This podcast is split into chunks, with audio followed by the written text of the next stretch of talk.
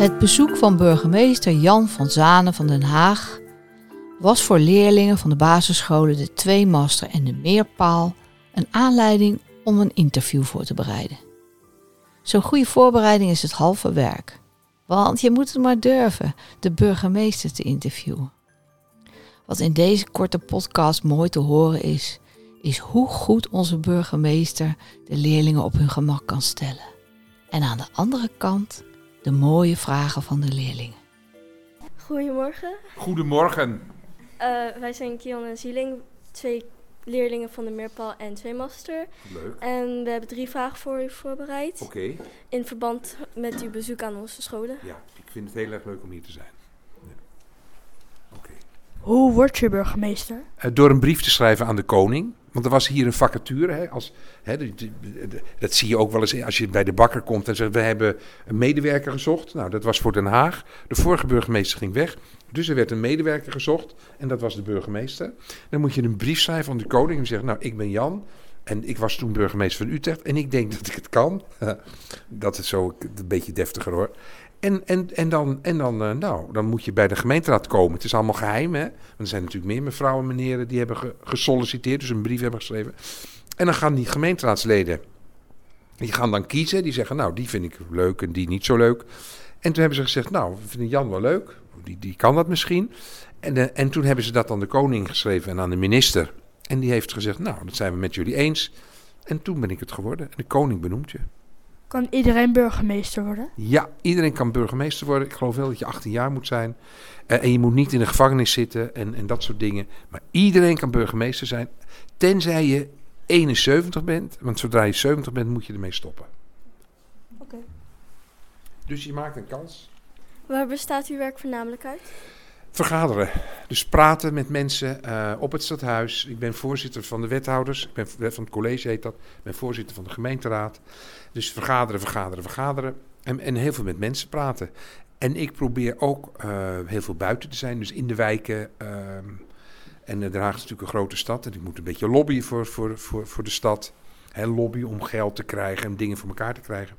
Maar het grootste deel van de dag, heel saai, in, in, op het stadhuis aan het spui zit ik te vergaderen. En, en, vergaderen betekent dat je met mensen spreekt.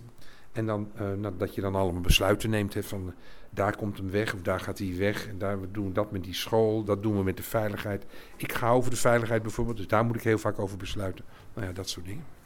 Vindt u besluiten altijd even makkelijk? Of nee. Niet? Nee, want je kan het niet iedereen naar het zin maken.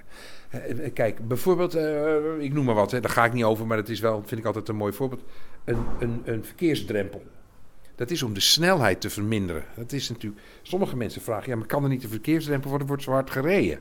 Nou, en dan zegt de een deel zegt van: nou, dat vinden we een heel goed idee, want er wonen kinderen of er wonen heel veel oudere mensen.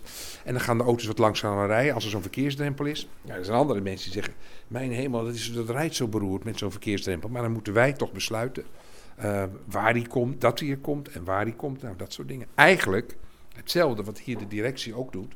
Als jullie vragen, kun je die kapstok eindelijk een keer een beetje opknappen? Ah. Bij wijze van spreken. Wat doet u in jullie vrije tijd? Nou, ik, net noemden jullie zwemmen. Ik vind lezen heel erg leuk. Ik vind wandelen heerlijk.